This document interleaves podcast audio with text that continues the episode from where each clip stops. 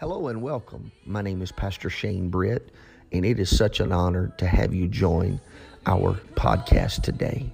I pray that you will find something uplifting and encouraging in the word you are about to hear. Also, please feel free to connect with us via Facebook, YouTube, and Instagram.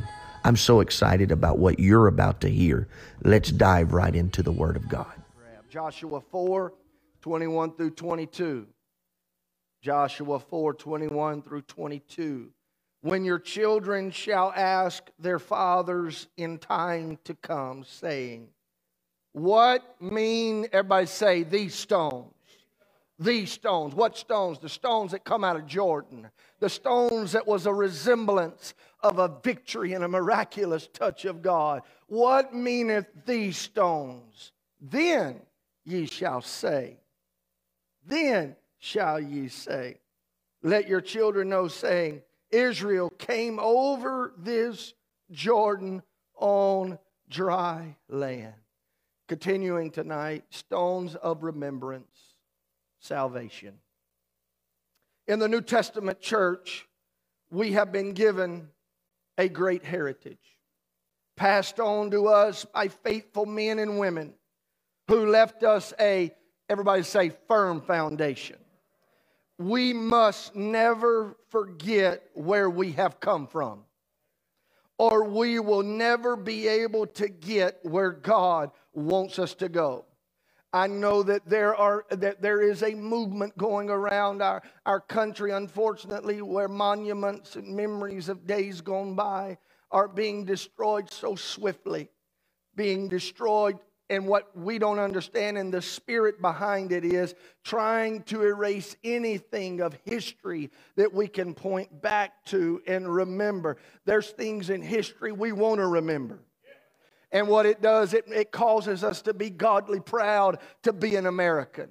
There are some monuments that reflect some of the lesser proud moments of our country, but it also lets us know things that we don't want to ever experience again.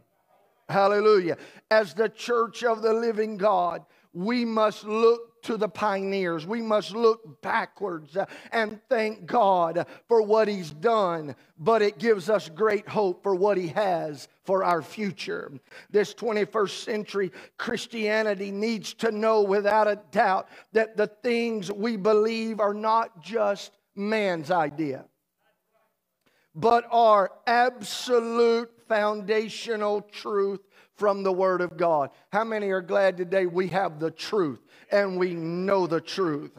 For Ephesians 2 and 20 said, and are built upon the foundation of the apostles and prophets, Jesus Christ Himself being the chief cornerstone. This church has been in this community coming up on 53 years. 53 years shortly. I thank God for the legacy that we have in this city. I thank God for the testament, Brother Paul, that God spoke to you in 1969 and sent you and Sister Ann to this city to plant a church. And it's still alive and well today. We're still declaring the same one God, tongue-talking, Holy Ghost, separated from the world message. If you're thankful for that, you ought to say amen. Tonight, I want to remind you, this is all a refresher and a reminder, and but some of you, it may be your first time to ever experience this stone of remembrance, or maybe bring it into a full understanding. Since the rise of modern Christianity, it has become politically incorrect to preach an absolute message. An absolute message. There are now many variations on the plan of salvation as there are denominations. It creates a logical and theological nightmare. The church world has dealt with the problem by saying, we're all going to the same place, so let's forget doctrine and just love Jesus. But the problem with this approach is simple. It's wrong. It's incorrect. There are not two. There are not 10, there are not 20 ways to be saved. There is only one Bible way to be saved. What matters is not my opinion. What matters is not your opinion. It doesn't matter what grandma or grandpa did if it was in error. What does thus say the word of the Lord in regards to my salvation? Hallelujah. It's not that we are right and they are wrong. It's not that pastor's right and necessarily you're wrong. It is the Bible is right.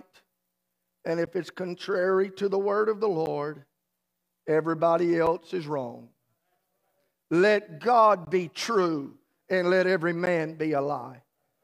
Well, all of that in mind, let's begin with some theological common ground that essentially all Christian groups, they share. We believe that all human beings are sinners by birth, by nature, and by deed. No matter how good we try to be, all have come short of God's standard of perfection that allows us to go to heaven. Romans 3:23, for all have sinned and come short of the glory of God. Somebody say, that's me. No matter how good we are, no matter how good we've been in this thing called life, we were all born sinners. We believe that when human beings could do nothing to redeem themselves, God Himself provided a way of salvation. By believing on Jesus Christ, we may be born again and inherit eternal life. We must first believe that He is. Belief is the common ground that we all stand on tonight. Once we believe, we understand John 3:16. For God so loved the world that He gave His only begotten Son, that whosoever believeth in Him should not perish, but have everlasting life. However, this is where many part ways. While many modern Christian groups preach the gospel or the good news, not many groups preach the Bible way to obey the gospel. There is a difference, just like any other commandment in Scripture. To know it enough and even to believe it is not enough. To know and believe is not enough, Brother Roy. We must obey the commandment of the Lord. We must obey the word of the Lord. The New Testament word for believe doesn't mean just to mentally acknowledge something. Well, I know what, you know, I believe or I know. It is a synonym for commit. So when I say I believe something, I commit to something. I put my hand to the plow and I commit to the course that the word of God has laid before me.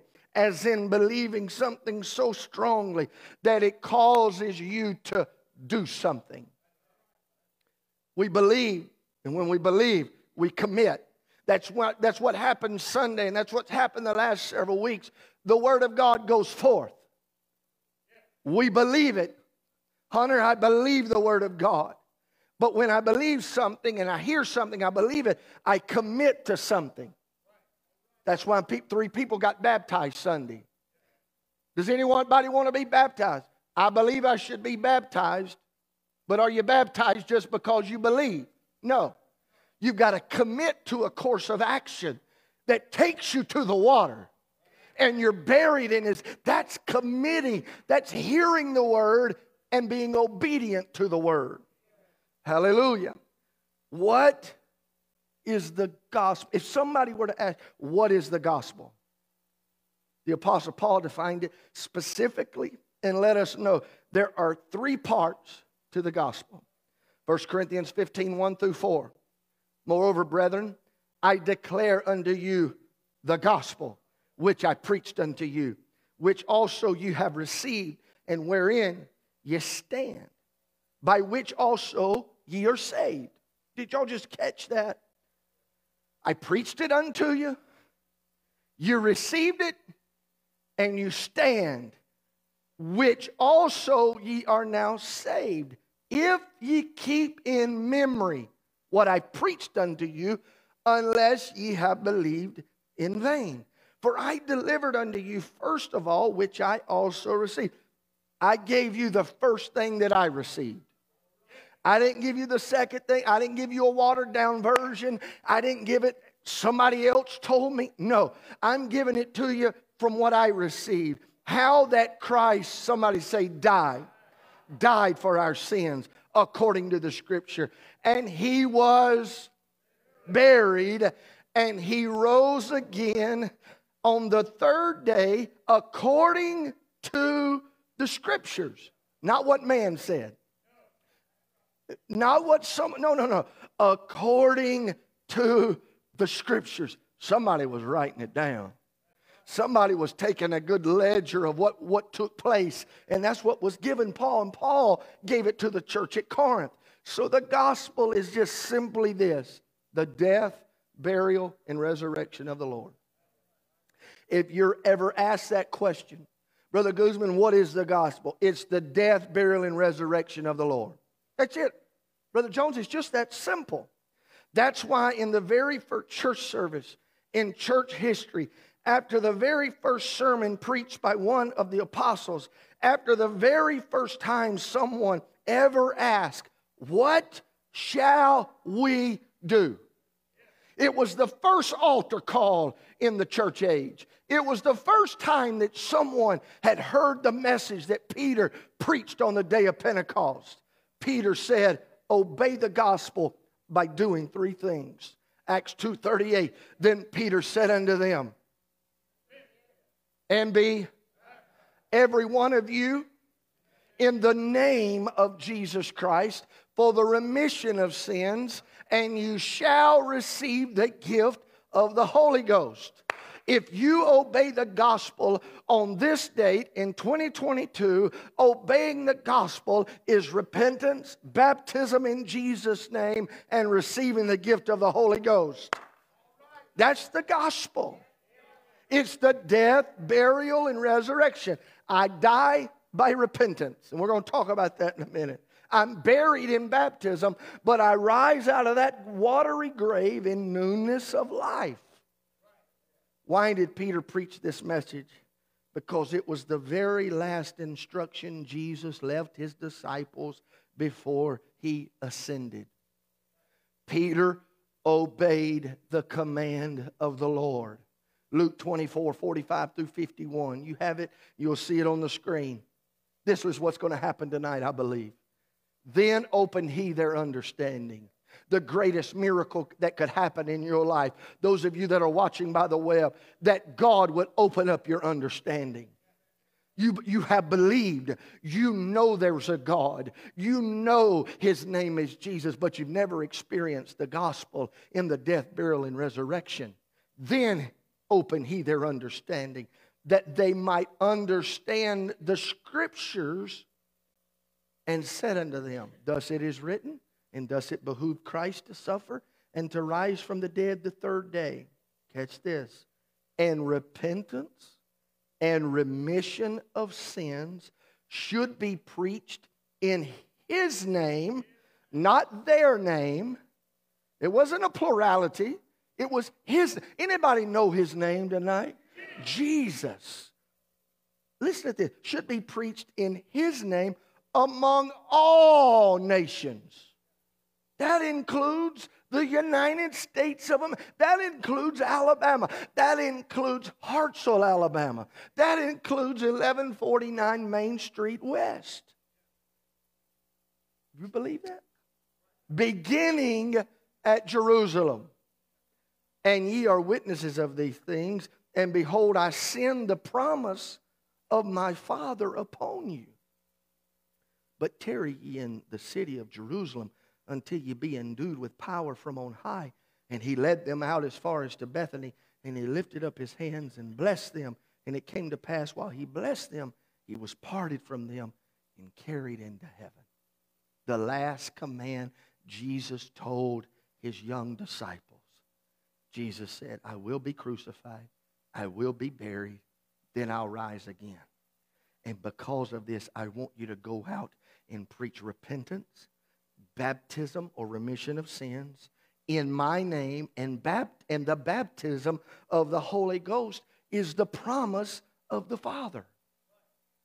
The very last thing Jesus did on earth with his disciples was the emphasis, obey the gospel. That was the last thing he emphasized, obey the gospel. And Peter preached the same gospel that was given. It was preached in Acts chapter 2 and verse 38. If you want to know what the gospel is, go to Acts 2 and 38. It's found there. If somebody asks you, if your children ask you, if your grandchildren ask you, what the God, this is a stone of remembrance. We need to memorize Acts 2:38 and know it.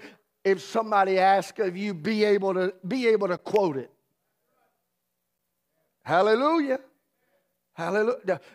Well, let me get the pastor, let him quote it for me. Well, I may not be there. Get it so deep down in your heart that when somebody asks you, what must I do to be saved? Repent, be baptized in the name of Jesus for the remission of sins, and you shall receive the gift of the Holy Ghost. Hallelujah. So, what is repentance? We're talking about the gospel tonight. We're talking about salvation. Repentance is not just accepting the good news, and it is not just feeling sorry for your sins. It is being sorry enough to change. It's being sorry enough to change the direction of your life. And when you repent, 2 Corinthians 7, 10 through 11, it kind of brings to life what repentance is. For godly sorrow worketh repentance. That means, you know what, when you hear a message like this, conviction sets in. When you hear a message of how much God so loved you, that he died for you. He shed his blood for you. He was buried, and on the third day he rose again. There's something about that, ooh, I'm sorry. I ought not be doing what I've been doing. I'm sorry for my sin. Godly sorrow worketh repentance to salvation. That lets you know what repentance puts you in the direction towards salvation. Just because you repent doesn't mean you're saved. But godly sorrow worketh repentance to salvation, not to be repented of, but the sorrow of the world worketh death. For behold, this selfsame thing that ye sorrowed after a godly sort, what carefulness it wrought in you, yea, what clearing of yourselves, yea, what indignation, yea, what fear, yea, what vehement desire, yea, what zeal, yea, what revenge. In all things you have approved yourself to be clear. Are y'all reading this with me? In this matter, let me help somebody. It doesn't matter what you've done. It doesn't matter how deep the pit of sin that you have stepped off in. The Bible says, in all things you have approved yourself to be clear of this matter. When I stand before the Lord, when I come to an altar and say, God, forgive me, I'm clear of. Ooh, I love the way that I'm clear of this matter. I've sinned. I've come short of the glory of God. I did things I know I shouldn't have done. I've said things I know I shouldn't have said. In carefulness, in indignation, in fear, vehement desires, zeal, what revenge. In all these things you have approved yourself. Quit beating yourself up so hard. Quit living under guilt and condemnation. Quit living under fear that God hadn't heard your prayer and fear that God hadn't forgiven. When you say, God, I'm sorry for my sins, and I repent, I turn. You know the only one that can approve you? Yourself. Could that be why Jesus, he said, love your neighbor as yourself? You can't love somebody else if you don't love yourself. So I want to help and encourage. In all these things ye have approved yourselves to be clear in this matter. Repentance clears yourself from all manners. Repentance is not a feeling. It is a turning around. It is an about face. It's an inward change of attitude leading to an outward change of action. So when you repent, there's some things you just won't ever do again. When you repent, there's some places you won't ever go again. When you repent, there's, you know, you just, there's some things you just don't want to do anymore. And I've seen people do this. When they repent, they try to do some of the old things they used to do out of habit, but right in the middle of doing it, why am I doing this? I don't even want to do this anymore. Why am I? And their course of action turns and changes, and they live a life of repentance. Matthew 3:8, bring forth therefore fruits meet for repentance. When you repent before God, you will produce the fruit meet for repentance. Repentance is absolutely essential for salvation. That's why shaking a preacher's hand, that's not going to save you.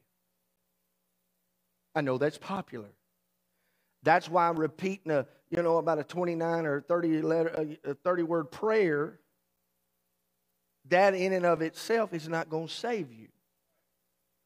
Repentance is part of that salvation.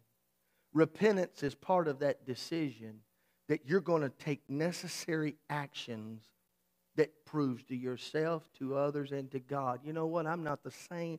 I don't desire to be the same person that I used to be. Luke 13:3, I tell you, nay, but except ye repent, ye shall all likewise perish. So don't believe a gospel, and I put gospel in parentheses, a gospel that doesn't require repentance.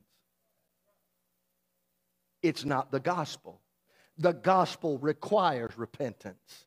The Bible says, except ye repent, ye shall all likewise perish. That's a stone of remembrance. I've got to have repentance in my life. And even after you receive the gift of the Holy Ghost, there will be days, every day. Lord, the sin of commission and omission. Lord, I repent today. If there's some wicked way in me, reveal it to me so I'm pleasing unto you. Hallelujah. What is baptism? We said repentance and baptism. What is baptism? We put on Christ when we are baptized. I want to put on Christ. I don't know about you. To put on Christ, I must be baptized. Galatians 3:27. For as many of you as have been baptized into Christ have put on Christ. We are buried with Christ when we are baptized. Romans 6:4. Therefore we are buried with him by baptism into death, that like as Christ was raised from the dead by the glory of the Father, even so we also should walk in newness of life. That is why it is absolutely crucial to be immersed in water, not sprinkled. We go into the water and we are buried in the name of Jesus for the remission of sins. We bury you in that water in the name of Jesus, the one who was buried for us. We call on the name of the Lord. We baptize in Jesus' name. Why? Because he died for me. He died for you. Why would I want to be buried in some other name other than the one who died for me? Or why would I want to be baptized just in the title of the one who died for me? That's not his name. Father is not his name. Son is not his name. Holy Ghost is not his name. But his name is Jesus. Hallelujah. He was the Father in creation, the Son in redemption, and the Holy Ghost in regeneration. Every Christian, do your Bible research, was baptized the Bible way in Jesus' name. On the day of Pentecost, water baptism took place in Acts 2:38 in the name of Jesus Christ. In Acts chapter 8, the Samaritan believers, they were baptized in the name of the Lord Jesus. Cornelius' household in Acts 10:48 was baptized in the name of the Lord. Disciples of John in Acts chapter 19 verse 5, they were baptized in the name of the Lord Jesus. If those are examples in the book of Acts where they were baptized in the name, I think it's safe to say beyond a shadow of a doubt that the Bible way to be immersed in water is in the name of Jesus. I believe this. I believe this. Matthew 28:19. This is the scripture that is talked about so many times in the denominational world, and doctrines have been made over this one scripture, but that they miss critical pieces of the puzzle when they read it. And Jesus came and spake unto them, saying, all power is given unto me in heaven and in earth. Go ye therefore and teach all nations, baptizing them in the... Somebody say name. In the name, it didn't say names, the name of the Father and of the Son and of the Holy Ghost. What is the name of the Father? What is the name of the Son? What is the name of the Holy Ghost? Matthew 28:19 says, baptizing them in the name. The name is Jesus. Hallelujah. John 5:43, I am come in my Father's name. This is Jesus talking. Matthew 1:21, thou shalt call his name. John 14:26, the Holy Ghost, whom the Father will send in my name. His name is Jesus. Hallelujah. Matthew didn't write the gospel until A.D. 62. He makes a theological statement about the oneness of God that had been confirmed by 30 years of the church baptizing every convert in the name of Jesus Christ. Think about that. Huh. Baptism is absolutely essential for salvation. Repentance is essential. Baptism is essential. That's the gospel. We've got about 28 candidates that we're licensing over the next 2.5 days with the United Pentecostal Church. And as presbyter, I've had to do interviews of all of our candidates, or the candidates in our section. And when I interview them, I ask them this pointed question. Do you still believe that the death, burial, and resurrection is the only way to get to heaven? Because if you don't believe that, you're not preaching the gospel we declare. We can't license you to be an ambassador if you don't believe the gospel. And I say that to this great church when asked. If somebody asks you, does this church still believe it's essential to repent and be baptized and receive the gift of the Holy Ghost to make it to heaven? Yes, you do. That's the gospel. That's not my words. That's his words. Except a man be born again of water and spirit, he cannot see the kingdom. Hallelujah. So, baptism is essential. John 10:23, whosoever sins ye remit, they are remitted unto them. And whosoever sins ye retain, they are retained. But the church doesn't have the power to forgive sins. Only Jesus does. So what does this verse mean? Whoever we baptize has their sins remitted or washed away. That's what it's meaning. Who we baptize, we remit their sins, or those sins are washed away. Whoever we don't baptize, and I'm not saying we have to physically baptize everybody. I'm saying whoever doesn't get baptized still has their sins. We can get in this great theological battle that we won't get into today. Well, what if they repented, and what if they didn't get baptized? Did they go to heaven or hell? I'm going to leave that in the hands of the Lord. Or what about Grandma and Grandpa? They didn't believe exactly what we believe. We can't deal with Grandma and Grandpa. They're in the grave. But what I can do is once I've received the revelation and I see the Scripture and I know what I've got to do. The Bible says, save yourselves from this untoward generation. I learned a long time ago, I'm not going to stand in judgment for Maxie and Doris or C.E. And Florence French. I'm not going to stand in judgment for my mom and my dad, Billy and Becky. But I am going to stand in judgment for what I do.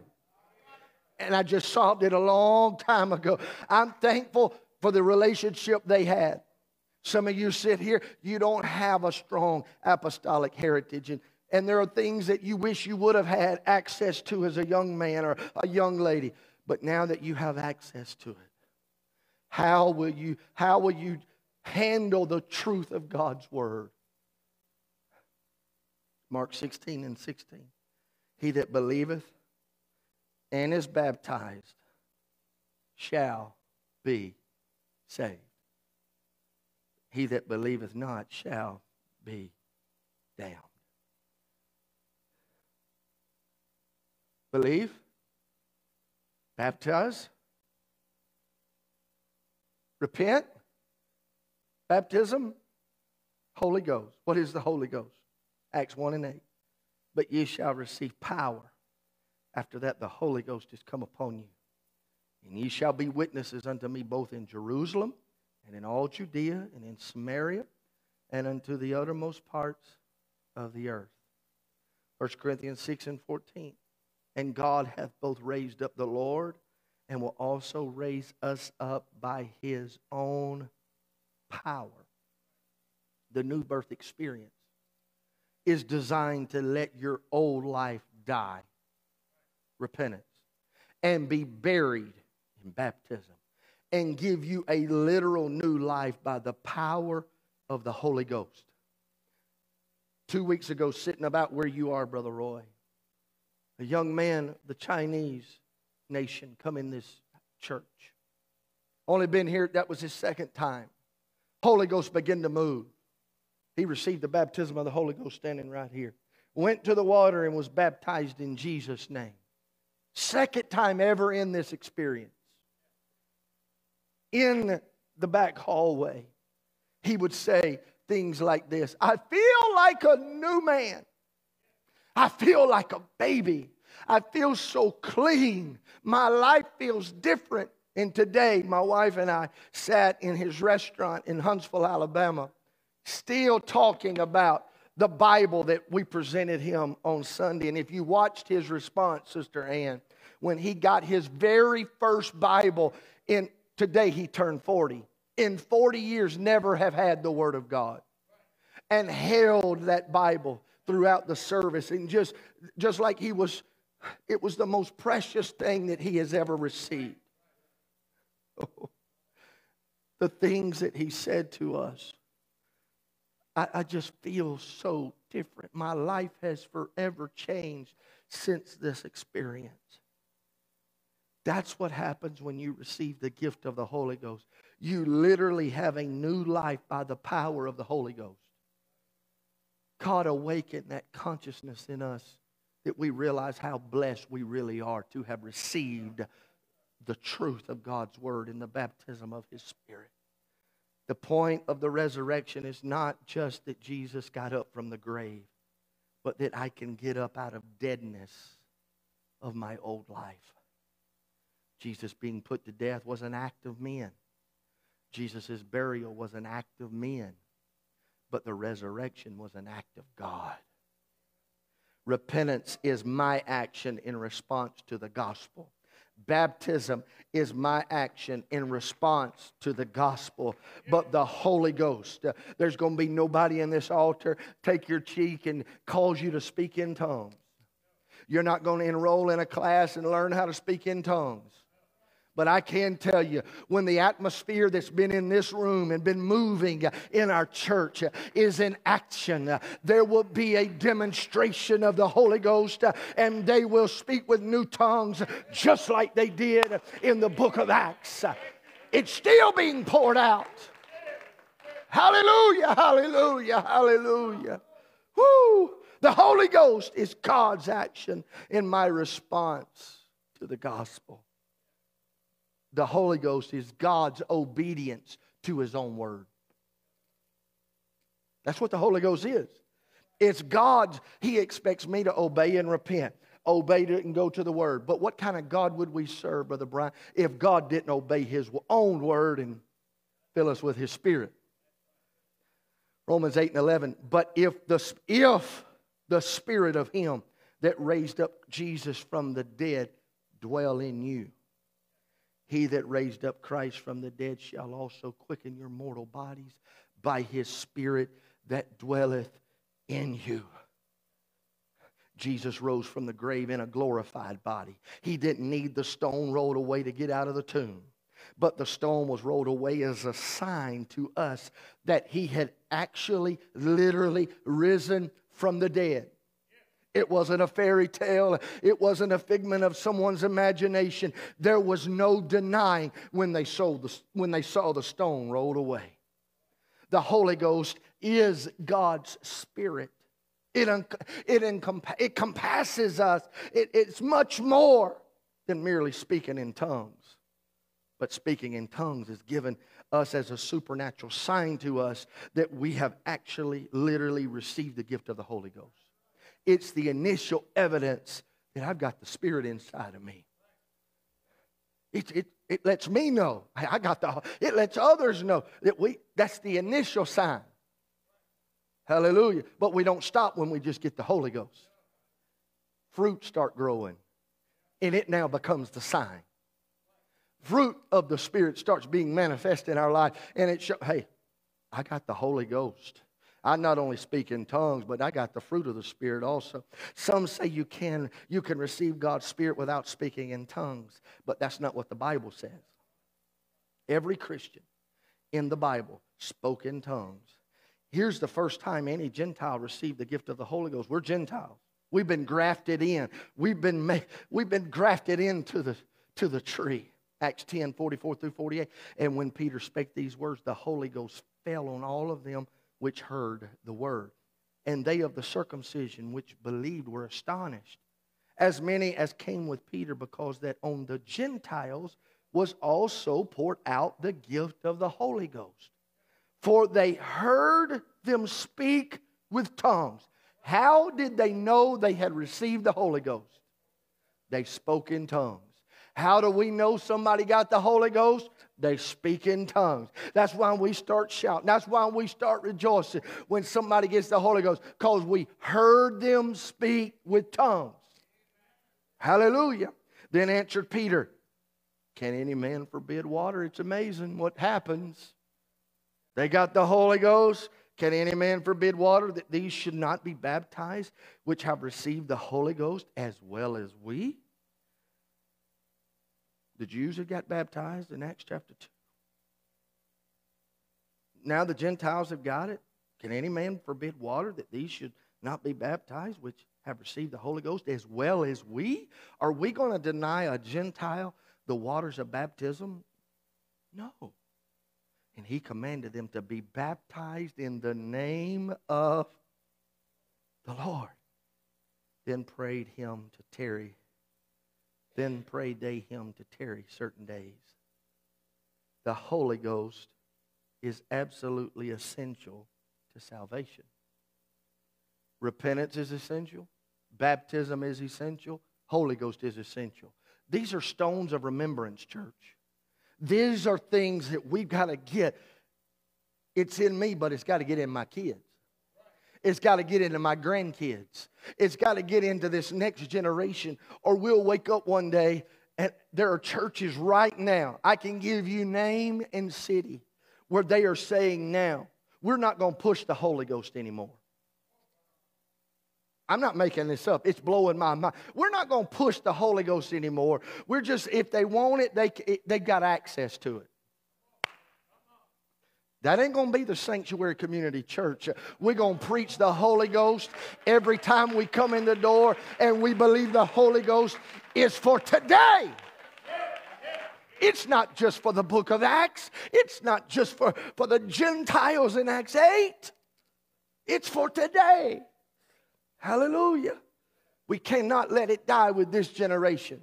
We can't quit preaching it in this generation. Romans 8:9, but ye are not in the flesh, but in the Spirit, if so be that the Spirit of God dwell in you. Now, if any man have not the Spirit of Christ, he is none of his. So it's saying to me right there, if I don't have the Holy Ghost, I'm not of his. I can't make this up, guys. I can't make this up, church. If I want to be his, I've got to get the Holy Ghost. If I want my name written in the Lamb's Book of Life, I've got to get the Holy Ghost. If I want to know where my eternal, if you want to say eternal security, and when I lay my head on my pillow tonight, knowing if the trumpet sounds, if I've got the Holy Ghost, I'm his. I need to know that. I need to know that. The baptism of the Holy Ghost is evidenced by speaking in other tongues. Yeah, it is. First Corinthians 12:3, wherefore I give you to understand that no man speaking by the Spirit of God calleth Jesus accursed, and no man can say that Jesus is Lord, but by the Holy Ghost. The baptism of the Holy Ghost with the evidence of speaking in tongues is the original experience of the New Testament church, and that is our pattern. What is a pattern? What's a pattern? Going way back on you. What's a pattern? Something you make something by. Do you cut the pattern to make something by? Brother Strickland, you don't cut the pattern. You cut the fabric to match the pattern. We got a lot of people wanting to cut the pattern. Well, I don't want to repent. I don't want to be baptized. I don't know about this Holy Ghost. But if the Bible says this is a pattern, I put the pattern on me, and I cut everything around, but I don't mess with the pattern.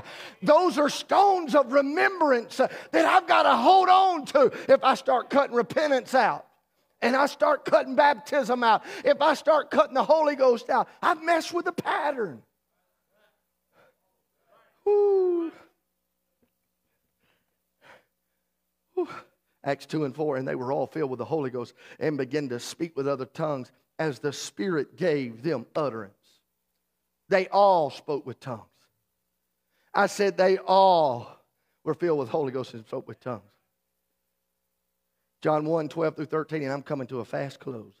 But as many as received him, to them gave he power to become sons of God, even to them that believe on his name, which were born not of blood, nor of the will of the flesh, nor of the will of man, but of God. But as many as received him, to them gave he power to become. We receive him, but now I have to become. I believe, but I must become. I believe, I must become. I must believe on his name. And I must be born again of the Spirit. Notice there are three parts to our salvation. We must receive the Lord into our lives. Second, we must believe in such a way that it invokes the name of Jesus over our lives in baptism. Third, we must allow God to give us the power to change. Then and only then, we are born again. The new birth salvation message is one of the foundational stones of remembrance of the apostolic church. Every denomination agrees that we need to receive the Lord, but most of them totally miss the other two elements, taking on his name and allowing him to give us the power. I don't want to miss one piece to the puzzle of the gospel message. I must believe. I must repent. I must be baptized in Jesus' name. I must receive the gift of the Holy Ghost. That is the gospel. That is the good news. So I ask you, have you obeyed the gospel according to Acts 2:38? Do you know tonight, Pastor, I've repented of my sins. I've been baptized in Jesus' name. I've received the gift of, or I haven't. I don't know anything about repentance. I'm glad you said something. I'm glad you acknowledged. Let me tell you how easy it is. It's simply walking to an altar or standing in your seat. I always say lift those hands because that's a surrender. Somebody put a gun in your back. The first thing you're going to do is do this. I surrender to you, Lord. Very few people will ever repent without shedding tears. Very few will ever repent, not shed tears, because godly sorrow worketh. You're going to ask God to forgive you of all your sins. The moment you ask God to forgive you of your sins, you're cleared of the matter. I've already read that tonight. You're cleared of the matter. You can stand before God and man, knowing I have approved myself before God, and I'm cleared of the matter. Repentance will lead you to a watery grave of baptism. You'll step into this watery grave. I turned on this afternoon. I said, Lord, there may be somebody tonight that'll say, Pastor, I want to be baptized in Jesus' name. What you just did, those sins that you asked God to forgive you of, that watery grave, it remits those sins. It washes those sins away. And when you come up out of that water, lift those hands. I watched Precious Michael on Sunday. When he come up out of that water, his little arms, his little body just shook under the power of the Holy Ghost as he began to speak in a heavenly language. Right in that water, right there, it was evident that God did a miracle in his life. But it doesn't have to stop with him. It can come into your heart, and it can come into your life. It can. Stand to your feet all over this house. I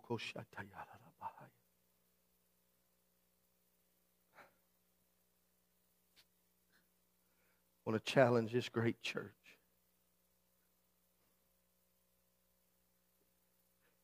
God is stirring up hungry hearts.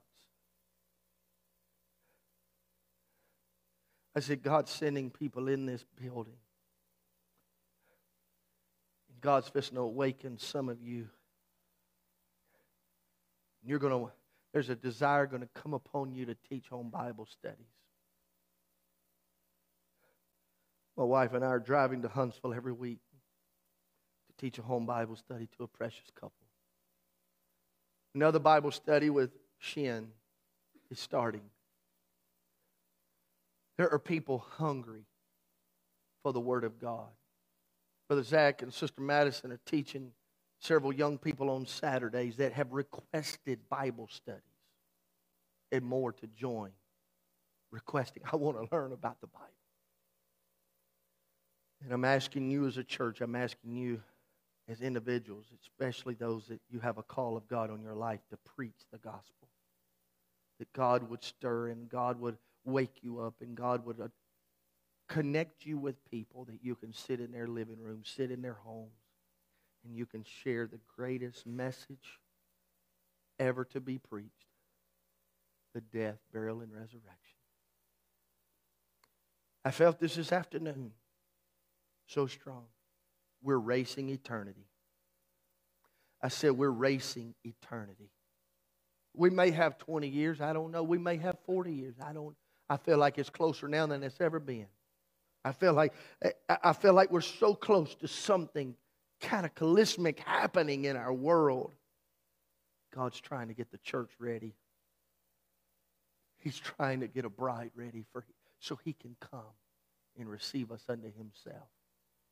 If you're hungry tonight, if you're hungry, maybe you've never been baptized in Jesus' name and you want to be baptized tonight, I'm ready. I've got the water ready. We can do this tonight.